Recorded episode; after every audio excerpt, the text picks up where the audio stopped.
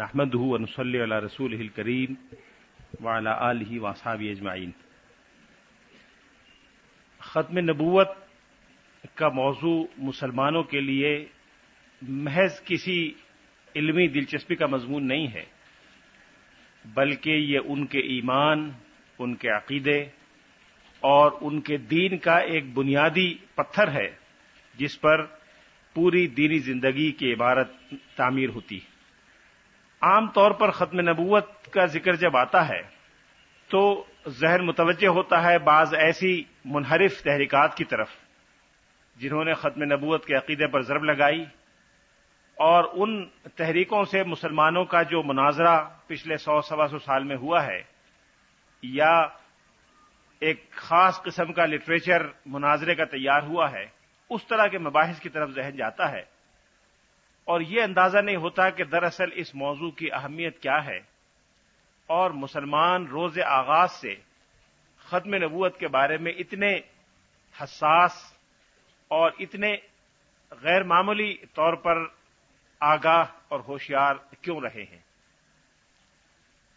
اس کا اندازہ اس سے ہوگا کہ صحابہ کرام کے زمانے میں رسول صلی اللہ علیہ وسلم کے دنیا سے تشریف لے جانے کے فوراً بعد کئی لوگوں نے نبوت کے دعوے کیے، لیکن صحابہ کرام نے ان میں سے کسی کے بارے میں ذرہ برابر نرمی یا مداحنت سے کام نہیں لیا اور ان کو اسلام کے لیے ایک ایسا خطرہ قرار دیا کہ جس سے کسی قسم کی مصالحت یا جس کے بارے میں کسی قسم کی کمزوری ایک قومی اور اجتماعی خودکشی کے برابر قرار دی گئی۔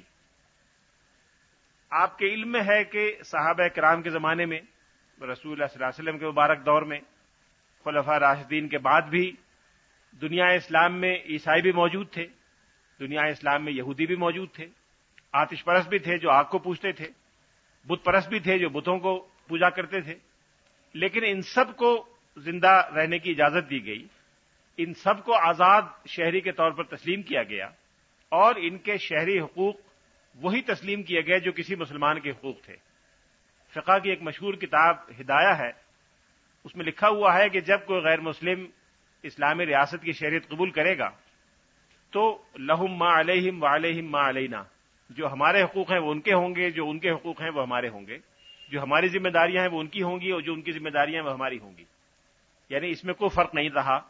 کسی مسلمان میں اور یہودی میں، مسلمان میں اور عیسائی میں مسلمان میں اور بت پرست میں، مسلمان میں اور آتش پرست میں۔ لیکن اس تمام وسیع صدری کے باوجود اور اسلام کے اس انتہائی عادلانہ اور رحمدلانہ رویے کے باوجود کبھی بھی اسلامی تاریخ میں کسی ایسے فرد یا گروہ کے ساتھ نرمی نہیں کی گئی جس کے لیڈر نے نبوت کا دعویٰ کیا ہو یا مسلمانوں کے اندر کسی نئی نبوت کی دعوت دی ہو یا کسی ایسے مذہبی دعوے دار کی لیڈرشپ تسلیم کی ہو، جو اپنے لیے نبوت کے اختیارات کا دعویٰ کرتا ہو۔ یہ میرے الفاظ پہ ذرا غور فرمائیے گا۔ میں نے بڑے احتیاط سے یہ الفاظ منتخب کیے ہیں۔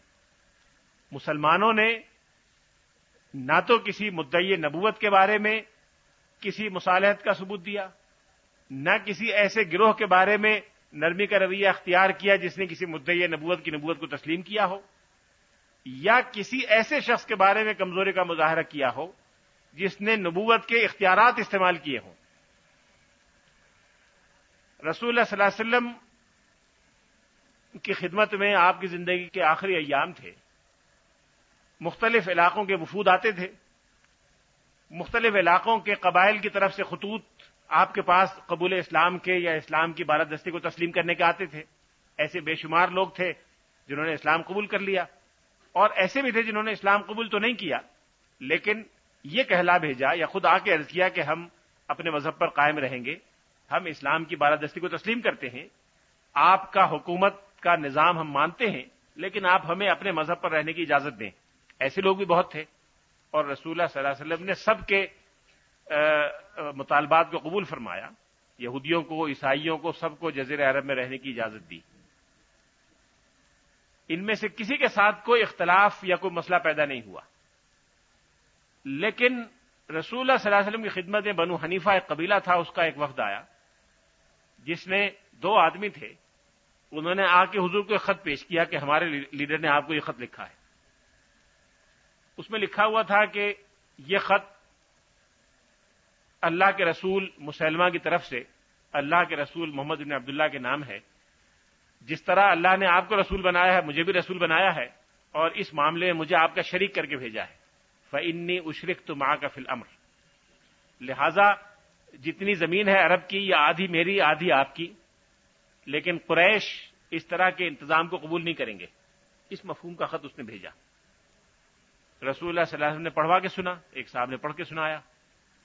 آپ نے ان دونوں آدمیوں سے کہا کہ تم کیا کہتے ہو؟ یہ پوری تفصیل سیرت کی حدیثی کتاب میں موجود ہے اور جو میں آپ کو سنا رہا ہوں، یہ سیرت ابن حشام میں اسی طرح لکھا ہوا ہے۔ جو سیرت کی ارلیس کتابوں میں سے اور مستند ترین اور جامع ترین کتابوں میں سے ایک ہے۔ حضور نے پوچھا کہ تم کیا کہتے ہو؟ ماں تقولانی انتما۔ انہوں نے کہا، جو ہمارا سردار کہتا ہے وہ ہم بھی کہتے ہیں۔ یعنی ہم اس کو نبوت میں آپ کا شریک مانتے ہیں۔ اس نے حضور کی نبوت کا انکار نہیں کیا تھا۔ اس نے یہ نہیں کہا کہ آپ نبی نہیں ہیں۔ اس نے حضور کو خط لکھا تو محمد رسول اللہ کے طور پہ لکھا۔ یہ بھی نہیں کہا کہ میں نے آپ کی شریعت کو منسوخ کر دیا ہے۔ یہ بھی نہیں کہا کہ میں قرآن کو نہیں مانتا۔ مورخین نے لکھا ہے کہ اس کے یہاں پانچ وقت کی نماز اسی طرح ہوتی تھی۔ اسی قرآن کو وہ بھی مانتا تھا۔ باقی سارے احکام کو مانتا تھا۔ اس نے صرف اتنا دعویٰ کیا کہ میں نبوت میں آپ کا شریک ہوں یعنی کو پروفٹ ہوں۔ انگریزی میں اگر کہیں تو میں کو پروفٹ بنا کے بھیجا گیا ہوں، شریک نبوت ہوں آپ کا۔ فنی اشرک تم آ کا فل امر اور مجھے زمین میں اقتدار تھوڑا سا دے دیں، اقتدار میں شریک کر لیں، زمین آدھی مجھے دے دیں اور اپنا شریک مان لیں۔ باقی کسی چیز کا انکار نہیں کیا۔ تو حضور نے پوچھا، تم کیا کہتے ہو؟ اس نے، انہوں نے کہا، جو ہمارا سردار کہتا ہے ہم بھی کہتے ہیں۔ آپ نے فرمایا کہ لو لا ان رسول لا تقتل لا ضرب تو آنا کما لو لا ان رسول لا تقتل لا ضرب تو آنا کما اگر ایلچیوں کا قتل کر دینا ناجائز نہ ہوتا، تو میں تم دونوں کی گردن اڑوا دیتا۔ گویا نبوت کا دعوی اسلامی ریاست میں ایک ایسا جرم ہے جس کی سزا موت ہے۔ یہودیت کی سزا موت نہیں ہے۔ عیسائیت کی سزا، بت پرستی کی سزا، شراب پینے کی سزا، بدکاری کی سزا، کسی چیز کی سزا غیر مسلم کرے تو موت نہیں ہے۔ لیکن نبوت کا دعویٰ آگے کو غیر مسلم کرے گا یا مسلمان کرے گا اسلامی ریاست کے اندر، تو اس کی سزا سزائے موت ہے۔ لیکن چونکہ وہ الچی تھے، اس لیے حضور نے سزائے موت ان کو نہیں دی۔ واپس کر دیا۔ رسول اللہ صلی اللہ علیہ وسلم نے حکم دیا کہ ان کے خلاف فوجی کارروائی کی جائے۔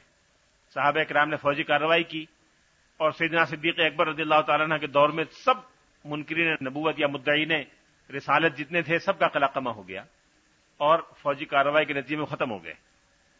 لیکن محض فوجی کارروائی پہ اکتفا نہیں کیا گیا، بلکہ ان کی پوری تحریک کو جو بھی ان کے ماننے والوں کا گروہ تھا، اس کو غیر قانونی اور غیر آئینی قرار دے دیا گیا اور ان کی سرگرمی میں پابندی لگا دی گئی۔ مسلمان تو مر گیا، مارا گیا تو لہا بھی مارا گیا اور کئی مارے گئے۔ لیکن جو ان کے ماننے والے تھے فالوورز تھے، ان کو مجبور کیا گیا کہ وہ اسلام قبول کر لیں۔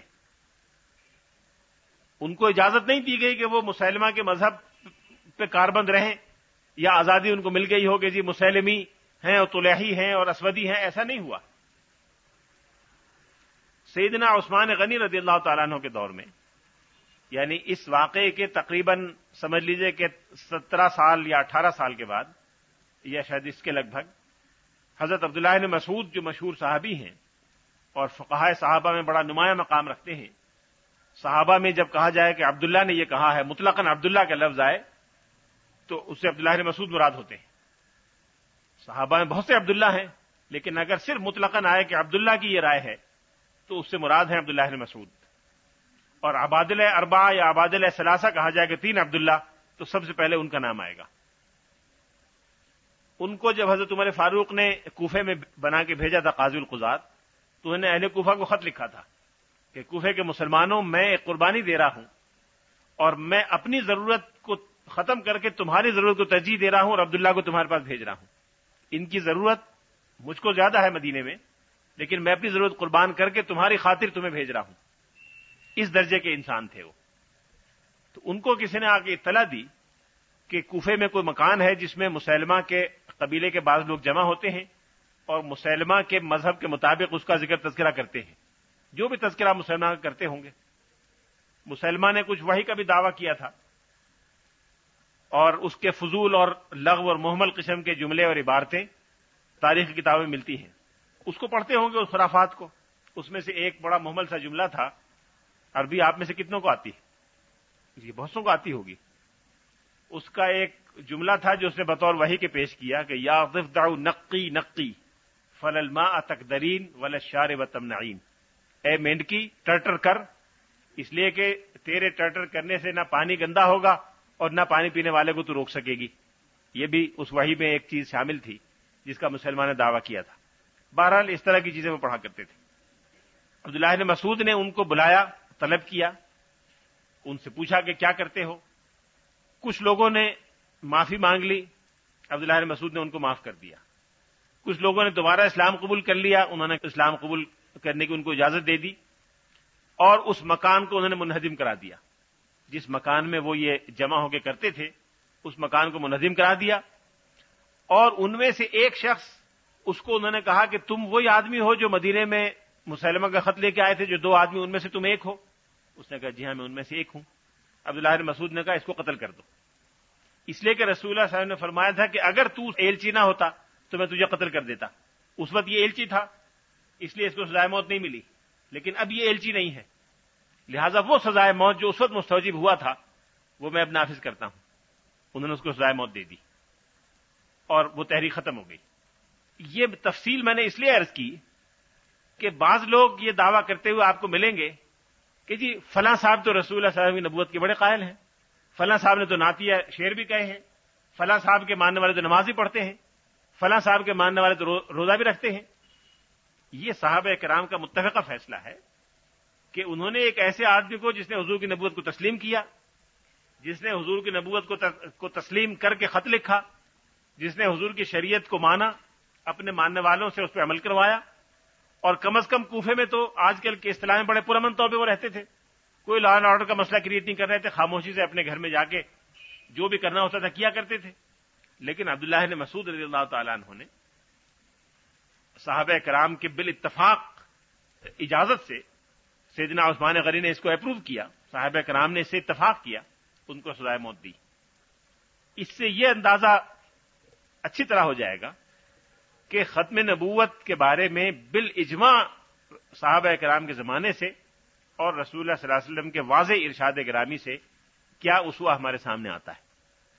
یہ تو گویا اس کی اہمیت کا اندازہ ہو گیا۔ یہ تو ایک مختصر تمہید تھی جو میں نے پہلے اس لیے عرض کی کہ واقعے کی اہمیت کا اندازہ ہو جائے کہ مسئلے کی اہمیت کتنی۔ ختم نبوت پر بات کرنے سے پہلے ضروری ہے کہ نبوت کا اندازہ ہو کہ نبوت کیا ہے۔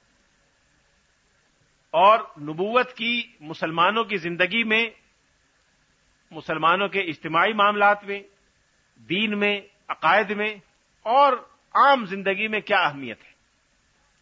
دیکھیے، اسلام کے تین بنیادی عقائد ہیں اور ہر آسمانی دین کے عقائد بنیادی تین ہیں۔ اللہ کی ذات پر ایمان، روز آخرت پر ایمان اور انبیاء علیہ السلام پر ایمان۔ اس میں اللہ کی ذات پر ایمان کے معاملے میں بہت سے لوگ مسلمانوں کے ساتھ شریک ہیں۔ یہودی بھی اللہ کو مانتے ہیں۔ توحید کے قائل ہے کوئی نہیں کہہ سکتا کہ یہودی توحید کے قائل نہیں ہے کم از کم ان کی اکثریت۔ عیسائی اور یہودی دونوں عقیدہ آخرت میں مسلمانوں کے ساتھ شریک ہیں۔ دونوں مر کے کے بعد جی اٹھنے کے قائل ہیں۔ دونوں جنت دوزخ کے قائل ہیں۔ لہذا مسلمانوں کے اور غیر مسلموں کے درمیان جو امتیازی خط ہے وہ کیا ہے؟ وہ توحید پر ایمان تو نہیں ہے۔ توحید پر ایمان تو یہودی بھی رکھتا ہے۔ وہ آخرت پر ایمان بھی نہیں ہے، آخرت پر ایمان عیسائی بھی رکھتے ہیں، یہودی بھی رکھتے ہیں۔ وہ کیا ہے؟ جو ماں بھیل امتیاز ہے وہ کیا ہے؟ ماں بھیل امتیاز ہے صرف صرف اور صرف نبوت پر ایمان۔ عیسائی حضرت علیہ اسلام کو مانتے ہیں۔ عیسائی تورات کو مانتے ہیں۔ عیسائی اولڈ ٹیسٹامنٹ کو مانتے ہیں۔ آج بھی کسی عیسائی سے کہیں بائبل کی کاپی دے دو۔ کوئی بائبل کا نسخہ اٹھا کے دیکھ لیں، اس میں بائبل میں عہد قدیم شامل۔ بائبل اگر آپ نے دیکھی ہو، تو اس کے دو حصے ہیں۔ عہد قدیم اور عہد جدید۔ عہد قدیم سے مراد وہ مذہبی کتابیں ہیں جو ان کے بقول حضرت عیسیٰ علیہ السلام سے پہلے کی ہیں۔ تورات سے لے کر حضرت عیسیٰ علیہ السلام کے آنے تک جتنے اسرائیلی نبی آئے، ان کی سب تعلیمات کا خلاصہ اس کو وہ عہد قدیم کہتے ہیں۔ اور حضرت عیسیٰ علیہ السلام کے تشریف لانے کے بعد سے جو کتابیں یا مذہبی چیزیں لکھی گئیں، وہ اہدنام جدید کہلاتی ہیں۔ تو بائبل میں دونوں چیزیں شامل ہیں اہدنام قدیم بھی اور اہدنام جدید بھی۔ اور اسرائیل کی تاریخ میں، بنی اسرائیل کی تاریخ میں جتنے پیغمبر آئے، سب کو عیسائی مانتے ہیں۔ عیسائی ان میں سے کسی کا انکار نہیں کرتے۔ عیسائی نظری طور پر حضرت موسا علیہ السلام کی شریعت کا پابند اپنے کو قرار دیتے ہیں۔ لیکن وہ یہودی نہیں ہے یہودی ان کو یہودی نہیں مانتے۔ کیوں؟ اس لیے کہ وہ عیسیٰ علیہ السلام کی نبوت کے قائل ہیں، جس کے یہودی قائل نہیں۔ یہودیوں کو عیسائیوں سے کیا چیز منفرد کرتی ہے؟ کیا چیز متمیز کرتی ہے؟ جو چیز متمیز کرتی ہے وہ حضرت عیسیٰ علیہ السلام پر ایمان ہے، توحید اور آخرت پر ایمان نہیں، حضرت موسا اور بقیہ کتابوں پر ایمان نہیں، حضرت عیسیٰ علیہ السلام پر ایمان ہے جو ان دونوں کو الگ کرتا ہے۔ عیسائیوں کو مسلمانوں سے کیا چیز متمیز کرتی ہے؟ قدیم عیسائیوں سے، جو توحید کے بھی قائل تھے، جو آخرت کے بھی قائل تھے، جو حضرت عیسیٰ علیہ السلام کے بھی قائل ہیں، جو وہی کے فرشتوں کے آسمانی کتابوں کے بھی قائل ہیں، وہ مسلمان کیوں نہیں ہیں؟ یا مسلمان عیسائی کیوں نہیں ہیں؟ اس لیے کہ وہ رسول اللہ صلی اللہ علیہ وسلم پر ایمان ہے عیسائی رسول اللہ صلی اللہ علیہ وسلم پر ایمان نہیں رکھتے اور مسلمان رسول اللہ صلی اللہ علیہ وسلم پر ایمان رکھتے ہیں۔ اس سے یہ پتا چلا کہ کسی بھی ایسے ذریعے پر ایمان جو اس پیغمبر کے علاوہ کسی اور ذریعے سے اللہ سے رابطہ استوار کرتا ہو، اس کی بنیاد پر ایک نئی امت قائم ہو جاتی ہے۔ اللہ تعالی پر ایمان اور آخرت پر ایمان محض ایک نظری چیز ہے۔ تھیوریٹیکل چیز ہے، ایک ایسی چیز ہے جس کا عملاً کوئی نتیجہ اس وقت تک نہیں نکلے گا جب تک نبوت پر ایمان نہ ہو۔ اللہ تعالیٰ پر ایمان کے تقاضے کیا ہیں؟ آخرت پر ایمان کے تقاضے کیا ہیں؟ آخرت میں ہم نے جا کے نہیں دیکھا، جو جاتا ہے واپس نہیں آتا۔ ہمیں کبھی تجربہ نہیں ہوا کہ جا کے دیکھیں گے کیا ہوتا ہے اور واپس آ کے پھر اس طرح کا کام کریں کہ آخرت میں کامیابی ہو۔ یہ تو ہوتا نہیں۔ اللہ تعالیٰ سے ڈائریکٹ کوئی رابطہ نہیں ٹیلی فون کریں تو ان کے یہاں ملتا نہیں۔ اور کوئی رابطہ نہیں، ہم بات کرتے ہیں تو وہ جواب نہیں دیتے، انہوں نے ہمیں اس قابل نہیں بنایا کہ ہم سے وہ گفتگو فرما سکیں۔ لہذا ذریعہ کیا ہوگا؟ اللہ تعالیٰ پر ایمان کا دعویٰ محض بےمانہ دعویٰ ہے، جب تک نبوت کی تعلیم کے مطابق اس کے تقاضوں پر عمل نہ کیا جائے۔ توحید کے قائل ایک ویگ اور مبہم توحید کے قائل تو اسلام سے پہلے کئی لوگ تھے، آپ نے قصے نے ساحدہ کا ذکر سنا ہوگا۔ اسلام سے پہلے خطیب تھا، رسول اللہ صلی اللہ علیہ وسلم نے اپنے بچپن میں اس کی تقریریں بھی سنی ہیں۔ حضور بچے تھے جب اس کا انتقال ہو گیا تھا۔ آپ نے زید ابن نفیل کا نام سنا ہوگا۔ زید ابن نفیل حضرت عمر کا چچا تھا۔ وہ توحید کا قائل تھا۔ لیکن اس توحید سے آدمی مسلمان تو نہیں ہوتا۔ اس طرح کی ویگ اور مبہم توحید سے، ایک اجمالی توحید سے۔ لہذا توحید کے لیے ضروری ہے کہ نبوت پر ایمان ہو اور نبوت کی تعلیم کی روشنی میں اس کے تقاضوں کی نشاندہی کی گئی ہو اور ان تقاضوں پر آدمی چل کے دکھائے، تو پھر توحید پر تقاضا پورا ہوتا ہے۔ پھر روز آخرت کا تقاضا پورا ہوتا ہے۔ لہذا بنیادی چیز جو مسلمان کو غیر مسلم سے متمیز کرتی ہے، یا یہودی کو عیسائی سے متمیز کرتی ہے، یا عیسائی کو مسلمان سے متمیز کرتی ہے، وہ یہ ہے کہ اللہ کی مرضی کا ترجمان اور آخری حوالہ اور حتمی معیار آپ کی نظر میں کون ہے؟ جو آخری حوالہ ہے اللہ تعالی کی مرضی کے بعد میں، جو واحد اور پہلا اور آخری ذریعہ ہے توحید کے تقاضوں پر عمل درامد کرنے کے بارے میں وہ کون ہے؟ اگر وہ حضرت عیسیٰ علیہ السلام ہے تو ان کا ماننے والا عیسائی ہے۔ اگر وہ رسول اللہ صلی اللہ علیہ وسلم کی ذات مبارک ہے، تو اس پر ایمان رکھنے والا مسلمان ہے۔ اور اگر وہ رسول اللہ صلی اللہ علیہ وسلم کے علاوہ کوئی اور شخص ہے، چاہے وہ کسی نام سے، کسی عنوان سے، کسی بھی انداز سے کوئی دعویٰ کرتا ہو، وہ مسلمان نہیں ہے۔ اگر حق اور باطل کا آخری معیار حق اور باطل کا حقیقی معیار، اگر صحیح اور جھوٹے کی صحیح کسوٹی اور حتمی اور آخری اور قطعی کسوٹی رسول اللہ صلی اللہ علیہ وسلم کا ارشاد گرامی ہے، اور اس سے مخالف ہر چیز، چاہے وہ کسی کا بھی قول ہو، بڑے سے بڑے آدمی کا، چاہے کسی پیغمبر کی شریعت ہو، حضرت موسا کی شریعت ہو، حضرت عیسیٰ کی شریعت ہو، اگر وہ رسول اللہ صلی اللہ علیہ وسلم کے ارشاد گرامی سے متعارض ہے، تو وہ قابل قبول نہیں ہے ہمارے لیے۔ اگر یہ ہے تو پھر آدمی مسلمان ہے۔ اور یہ نہیں ہے تو مسلمان نہیں ہے۔ یہ یہ ختم نبوت، اسی کو ختم نبوت کہتے ہیں۔ ختم نبوت کا یہی مفہوم ہے۔ اب چونکہ اللہ تعالی کی مشیت کے مطابق کوئی اور وہی اور نبی نہیں آئے گا، انسانوں کو جب تک اللہ نے ضرورت محسوس کی، مختلف پیغمبر بھیجے۔ آپ میں سے بہت سے ٹیچر ہوں گے اسکول میں میں بھی پڑھاتا ہوں ایک یونیورسٹی میں۔ آپ میں سے بہت سو کی عمر پڑھانے میں گزری ہوگی کہ دس سال، پانچ سال، بیس سال، میرے بھی تیس، بتیس سال پڑھانے میں گزرے ہیں۔ آپ نے دیکھا ہوگا کہ ایک چھوٹا بچہ جو پرائمری اسکول میں داخل ہوتا ہے، اس کو شہریت کے ابتدائی اصول پڑھائے جاتے ہیں۔ تاریخ پڑھاتے ہیں آپ ایک چھوٹے بچے کو، ایک چھ سال کے بچے کو پہلی کلاس میں۔ تاریخ کے بڑے بڑے اصول ہوتے ہیں کہ ہمارے پیغمبر ایسے تھے، پھر مسلمانوں کا یہ ہوا، پاکستان بنا، قائد اعظم نے قیادت کی۔ جنرل باتیں چار پانچ اس کو آپ نے بتا دی۔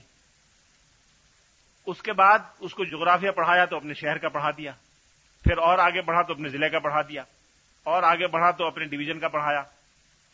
ہوتے ہوتے اس نے پی ایچ ڈی کرنا شروع کیا پوسٹ ڈاکٹریٹ پہ آپ نے اس کو کوئی ریسرچ دے دی۔ جب وہ پولیٹیکل سائنس میں پوسٹ ڈاکٹریٹ کرے گا یا جغرافیہ میں پوسٹ ڈاکٹریٹ کرے گا، تو اس نے جو پہلی کلاس میں پڑھا ہے اور اس میں کوئی بنیادی طور پر کوئی تعارض نہیں ہوگا، کوئی سبسٹینشل کانفلکٹ یا انکنسٹینسی نہیں ہوگی۔ لیکن زمین آسمان کا فرق ہوگا دونوں میں۔ پہلی کلاس میں جو چیز پڑھائی گئی، اس میں اور پوسٹ ڈاکٹریٹ میں جو ریسرچ وہ کر رہا ہے، اس میں فرق ہے زمین آسمان کا۔ لیکن یہ نہیں کہہ سکتے کہ متعارف ہیں دونوں ایک دوسرے سے۔ وہاں یہ بتایا ہو کہ پہلی کلاس میں بتایا ہو کہ قائد اعظم کے بجائے چیانگ کاشک نے پاکستان بنایا تھا۔ اور یہاں آپ بتائیں کہ قائد اعظم نے بنایا تھا۔ یہ نہیں ہوگا۔ یہی کیفیت ہے نبوت کے بارے میں۔ جب انسان اپنے زندگی کے بہت ابتدائی دور میں تھا اور ذہنی طور پر، فکری طور پر تجربے کے لحاظ سے اپنی ساخت کے لحاظ سے زیادہ ترقی نہیں کی تھی، تو اللہ تعالیٰ نے چھوٹے چھوٹے علاقوں میں چھوٹے چھوٹے پیغمبر بھیجے۔ بلا تشبیح آپ اسے کہہ سکتے ہیں کہ یہ اللہ تعالیٰ کی طرف سے بھیجے ہوئے پرائمری ٹیچر تھے، جنہوں نے ہر سطح پر، ہر گاؤں میں، ہر بستی میں، ہر جگہ ایک ایک بستی میں کئی کئی بھی ہوتے تھے۔ سورہ یاسین میں فاضز نہ ہوا بسالسن پہلے دو بھیجے، پھر ایک تیسرے، ایک صاحب اور بھیج دیے۔ بستی بڑی ہوگی، تین کی ضرورت پڑی ہوگی۔ کبھی دو دو بھیجے ایک جگہ، کبھی تین تین بھیجے، کبھی زیادہ بھی بھیجے، کم بھی بھیجے، ایک ایک قبیلے میں ایک ایک بھیجا، جیسے پرائمری اسکول ہر جگہ بہت سارے ہوتے ہیں، تو اللہ تعالیٰ نے بہت سارے بھیجے۔ پھر جیسے بچہ ترقی کرتا ہے اور ترقی کرنے کے بعد دائرہ اس کا محدود ہوتا جاتا ہے، جہاں گاؤں میں دس پرائمری اسکول ہوتے ہیں، تو انٹر کالج شاید دو ہوتے ہیں تو انبیاء کی تعداد کم ہوتی چلی گئی۔ حضرت ابراہیم اور حضرت موسا کا زمانہ آیا تو مختلف قوموں میں نبی، ایک نبی حضرت موسا کو بھیجا۔ جی پہلے مصر میں، پھر شام میں، پھر عراق میں، کہاں کہاں۔ حضرت ابراہیم علیہ السلام عراق میں پیدا ہوئے، پھر شام میں گئے، فلسطین میں گئے، پھر عرب میں آئے، پھر مصر گئے۔ اور بعض روایات کی مجھے یورپ میں بھی تشریف لے گئے۔ بعض مورخین کے قول کے مطابق ہندوستان بھی تشریف لائے۔ تو ایک بین الاقوامی قسم کا پیغام ہوا۔ پھر جب انسانیت پی ایچ ڈی کے درجے میں آ گئی اور جیسے ایک پی ایچ ڈی جب آدمی پوسٹ گریجویٹ کرتا ہے، پوسٹ ڈاکٹریٹ کرتا ہے، تو پھر آخری مرتبہ اس کا پروفیسر سے رابطہ ہوتا ہے۔ پھر نہیں پروفیسر اس کو جا کے بتاتا۔ یونیورسٹی میں کوئی ڈین ہو جائے، اس کو آگے کوئی پروفیسر نہیں پڑھاتا کہ آئیے ڈین صاحب آپ کو پڑھا دوں۔ وہ پھر خود ذمہ دار ہوتا ہے، وہ دوسروں کو پڑھانے کے لیے تیار ہو جاتا ہے۔ تو جب انسانیت پوسٹ ڈاکٹریٹ کے اسٹیج پہ آ گئی، یہ صرف سمجھنے کی خاطر تشبیح مقصود نہیں ہے، خدا نخواستہ۔ جب انسانیت پوسٹ ڈاکٹریٹ کے اسٹیج پہ آ گئی تو اللہ تعالیٰ نے آخری پیغمبر کو بھیج دیا اور اب انسانوں کو وہ کام سپرد کر دیا جو پہلے پیغمبروں کا تھا۔ جب آپ جائیے، آپ نے لیول پر جو آپ کا کی سطح ہے، جو آپ کا لیول ہے، آپ لوگوں کو دین کی تعلیم دیں، تربیت دیں اور پڑھائیں۔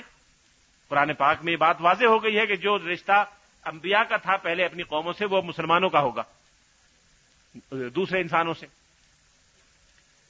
لہذا اب جو حتمی چیز ہے، رہتی دنیا تک کے لیے آخری حوالہ وہ رسول اللہ صلی اللہ علیہ وسلم کی ذات گرامی ہے۔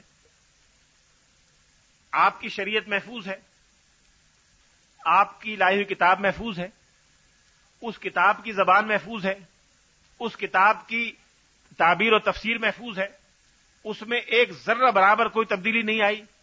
وہ اس طرح سے روز روشن کی طرح ہمارے سامنے ہے، جیسے سرچ لائٹ میں کوئی چیز آپ، کوئی چیز گر جائے زمین پہ اور سرچ لائٹ ڈال کے دیکھیں تو ہر چیز روشن ہو جاتی ہے۔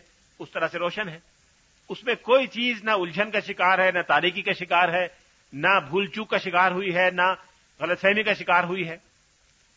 لہذا اب اگر کوئی شخص یہ دعویٰ کرتا ہے کہ رسول اللہ صلی اللہ علیہ وسلم کے علاوہ کوئی ذریعہ حتمی اور قطعی علم کا انسان کے پاس موجود ہے، تو وہ دعویٰ نبوت کے دعوے کے مترادف ہوگا۔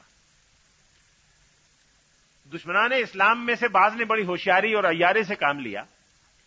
جب انہوں نے دیکھا کہ جب مسلمانوں میں کوئی نبوت کا دعویٰ کرتا ہے چاہے وہ مسلمہ جیسا بڑا قبائلی لیڈر ہو، مسلمہ بڑا قبائلی لیڈر تھا، ہزاروں آدمی اس کے یعنی قبائلی اسبیت کی وجہ سے علم بردار تھے، اس کے فالوور تھے۔ ایک چھوٹا سا واقعہ سنیے، اندازہ ہوگا کہ کتنی قبائلی عصبیت مسلمہ کے حامیوں میں موجود تھی۔ جب مسلمہ سے مسلمانوں کی جنگ ہو رہی تھی، اور جنگ یمامہ، آپ نے سنا ہوگا کہ شدید ترین جنگوں میں سے تھی، جس میں ایک دن میں سات سو وہ صحابہ شہید ہوئے تھے جنہوں نے قرآن پاک حفظ کیا ہوا تھا۔ قرآن پاک کے حفاظ ایک دن میں سات سو شہید ہوئے تھے اس جنگ میں۔ اور کئی ہفتے جاری رہی تھی۔ اس میں ظاہر ہے اس زمانے میں یہ ہوتا تھا کہ جنگ تو دس بدس ہوا کرتی تھی۔ تو صبح روشنی کے بعد شروع ہو جاتی تھی اور سورج کے ڈوبنے تک دن بھر جاری رہتی تھی۔ رات کو اپنے اپنے کیمپوں میں چلے جایا کرتے تھے۔ تو اس طرح سے ایک دن رات کے وقت مسلمان اپنے کیمپ میں چلے گئے، وہ اپنے کیمپ میں چلے گئے۔ تو مسلمانوں میں کچھ لوگ نماز عشاء کے بعد، کھانے کے بعد کو ٹہلنے کے خیال سے نکلے جیسے چہل قدمی کے لیے نکلتے ہیں، تو پندرہ بیس پچیس آدمیوں کی پارٹی تھی۔ وہ نکلی تو انہوں نے دیکھا کہ مسلمان کے لشکر سے بھی ایک ایسی پارٹی سیر کے لیے نکلی ہے۔ تو انہوں نے آپس میں ایک دوسرے سے جیسے ہلو ہلو کرتے ہیں، پوچھا کہ وہ کیا ہے۔ گفتگو ہونے لگی، ساتھ چلنے لگے۔ تو ساتھ چل رہے تھے، چلتے چلتے ایک صاحب ان میں صاحبی تھے مسلمانوں کے گروہ میں۔ انہوں نے ایک شخص کو غور سے دیکھا اور اس سے پوچھا کہ تم تمہارا یہ نام ہے۔ اس سے پوچھا کہ تم مدینے آئے تھے؟ کہا جی ہاں آیا تھا۔ کہ تم اس گروپ میں نہیں تھے جو بنو حنیفہ کا اسی ارکان پر مشتمل وفد آیا تھا مدینہ اسلام قبول کرنے کے لیے؟ ہاں میں اس میں تھا۔ اس نے پوچھا، تم نے اسلام قبول نہیں کیا تھا؟ کہ ہاں کیا تھا۔ کہ اب تمہیں کوئی شک ہو گیا اسلام کے بارے میں؟ نہیں، کوئی شک نہیں ہوا۔ یہ مسلمہ کی فوج کا ایک سپاہی کہہ رہا ہے کہ نہیں، مجھے کوئی شک نہیں ہوا۔ انہوں نے کہا، تو تمہیں اس میں کوئی تعمل ہے کہ رسول اللہ صلی اللہ علیہ وسلم واقعی اللہ کے نبی تھے؟ کہ نہیں، مجھے کوئی تعمل نہیں۔ کہ پھر تمہیں اس میں کوئی شک ہے کہ مسلمان جھوٹا ہے؟ کہ نہیں، مجھے مسلمان کے جھوٹا ہونے میں بھی کوئی شک نہیں۔ اچھا انہوں نے حیرت سے پوچھا کہ پھر تم کیوں آئے ہو؟ یہ بات ذہن میں رکھیے گا کہ عرب میں جو قبائل تھے، سینٹرل عربیہ میں، عرب کے جو پرانے جغرافیہ کے، پتہ نہیں آپ کو مقامات کا اندازہ ہے کہ نہیں، عرب میں پانچ چھ حصوں میں عرب کا جغرافیہ روایتی طور پہ منقسم رہا ہے۔ یمن، جنوب مغرب میں حجاز دریا اس کے سمندر کے ساتھ ساتھ کی لمبی پٹی گویا جدہ سے لے کر اور مکہ اور طائف اور آگے طائف کو شامل کرتے ہوئے مدینے تک یہ حجاز درمیان میں ایک اور چوڑی سی لمبی پٹی تہامہ اور پھر نجد، یہ علاقے تھے۔ تو اس درمیانی علاقے میں نجد اور تہامہ اور حجاز میں جو قبائل رہتے تھے، یہ دو بڑے گروپوں میں تقسیم تھے نسلی اعتبار سے۔ ایک مزری قبائل کہلاتے تھے، ایک ربیع قبائل کہلاتے تھے۔ مزری قبائل میں آگے چل کے قریش کا قبیلہ بھی ہوا، جس سے رسول اللہ علیہ وسلم کا تعلق تھا۔ اور ربیہ قبائل جو تھے وہ سینٹرل عربیہ میں رہتے تھے، موجودہ ریاض یا اس کے آس پاس نجد میں، جن سے بنو حنیفہ کا تعلق بھی تھا۔ تو ربیہ اور مزر کے دو بڑے گروپ تھے قبائل کے، اور ان میں قبائلی عصبیت بھی موجود تھی۔ تو اس شخص نے جو مسلمہ کے ساتھ تھا، جس نے تسلیم کیا کہ مجھے کوئی شک نہیں رسول اللہ علیہ وسلم کے سچا ہونے میں اور مسلمہ کے جھوٹا ہونے میں، اس نے جواب دیا کہ میرے نزدیک ربیہ کا جھوٹا مزر کے سچے سے بہتر ہے۔ اس قبائلی عصبیت کے ساتھ اس نے یہ شروع کیا تھا سلسلہ۔ لیکن صحابہ کرام نے بلا تعمل اور بلا تردد اس کے خلاف جنگ کی اور اس کو کیفر کردار تک پہنچایا۔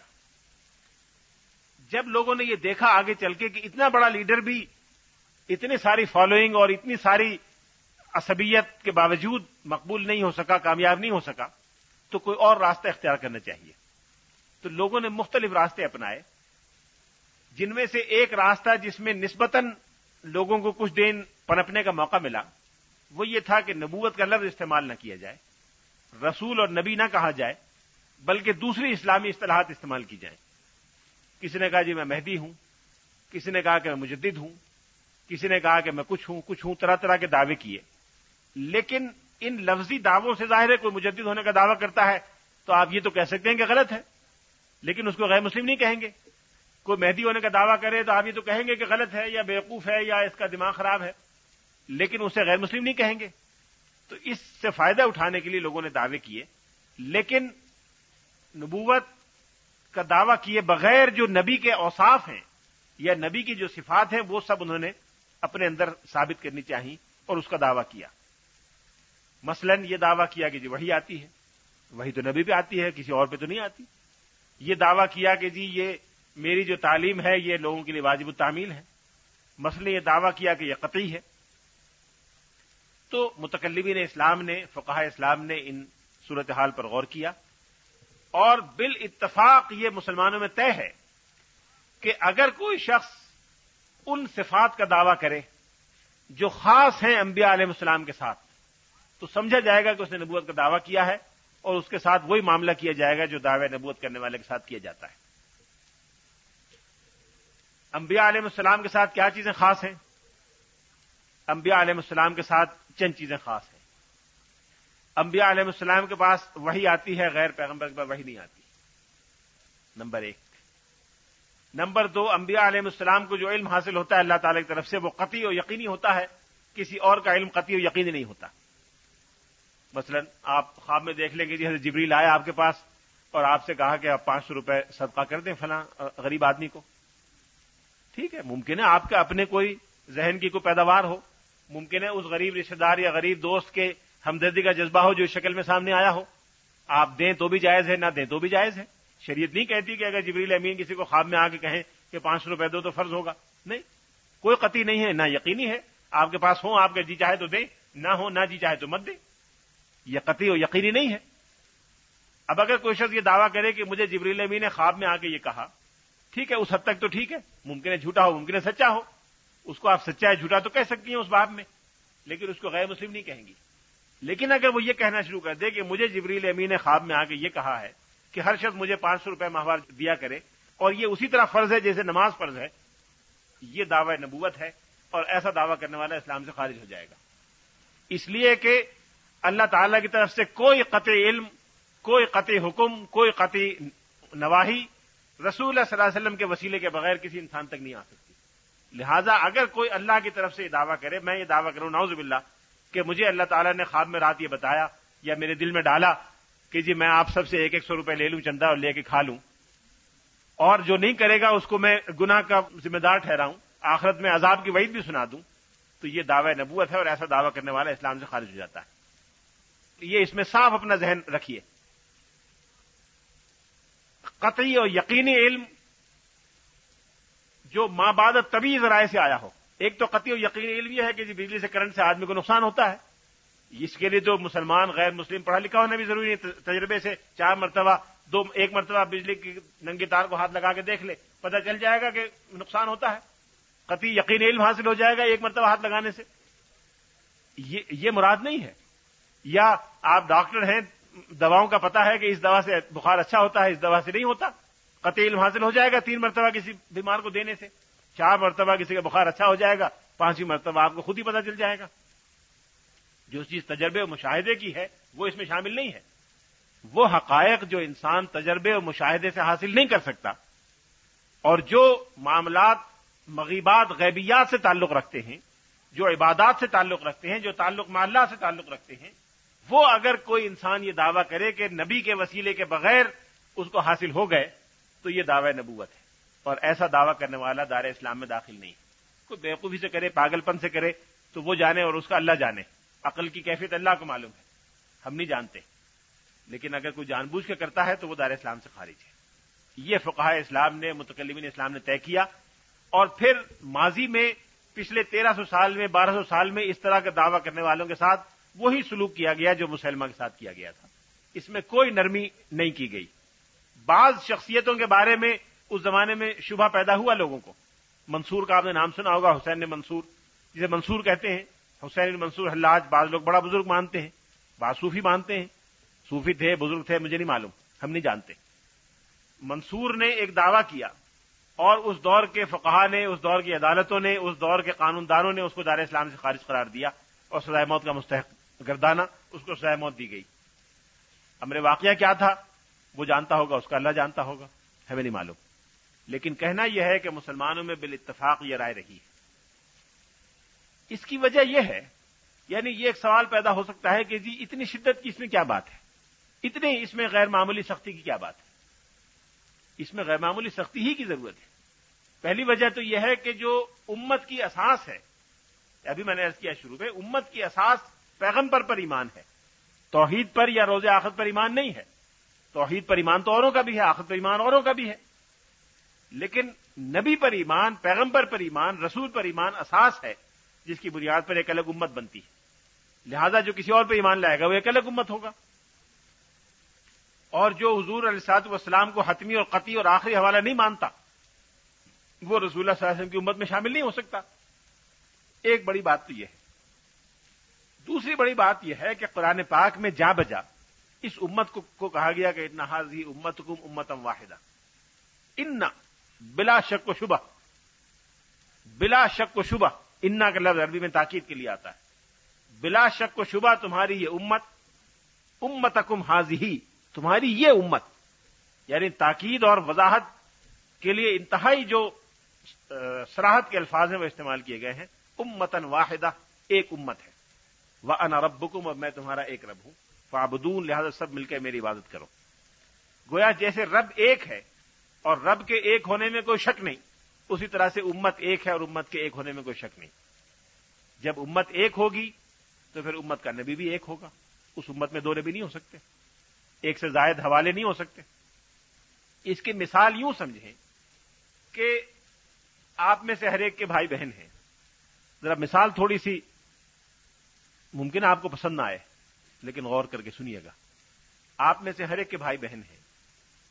چچا بھی ہیں، ماموں بھی ہیں، دادا بھی ہوں گے، دادی بھی زندہ ہوں گی، نانا بھی ہوں گے، نانی بھی ہوں گی۔ ان میں سے بعض کے ساتھ آپ کو پیار ہے، چھوٹے بہن بھائیوں کے ساتھ، بھانجے بھتیجوں کے ساتھ۔ برابر والوں سے محبت ہے، بھائیوں سے، بہنوں سے۔